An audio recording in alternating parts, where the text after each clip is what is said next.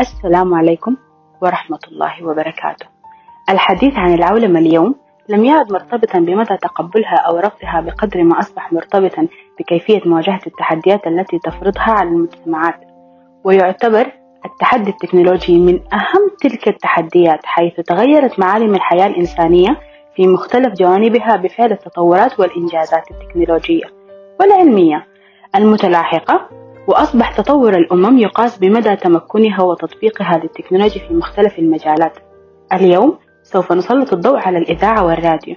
يرجع الفضل في نشأة الإذاعة في العالم واختراع الراديو للعالم الفيزيائي جاليلو ماركوني في عام 1896 وسوف يقوم بتعريف الراديو أولا ومراحل تطويره.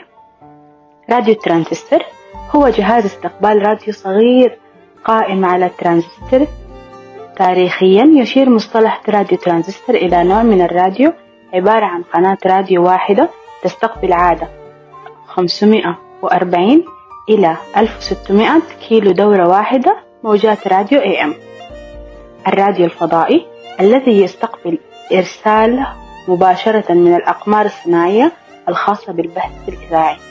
راديو الإنترنت خدمة صوتية تستخدم للإنترنت كوسيط توزيع للبث بدلا من موجات الراديو التقليدية. المصطلح المناسب لراديو الإنترنت هو راديو الإنترنت لأنه لا يبث عبر إشارة لاسلكية إنه أيضا شكل من أشكال البث وغالبا ما يقدم المحتوى مباشرة بدلا من التسجيل المسبق مثل بعض البودكاست. الراديو الرقمي يرسل ويستقبل الصوت المعالج بصيغة رقمية أو رقمية.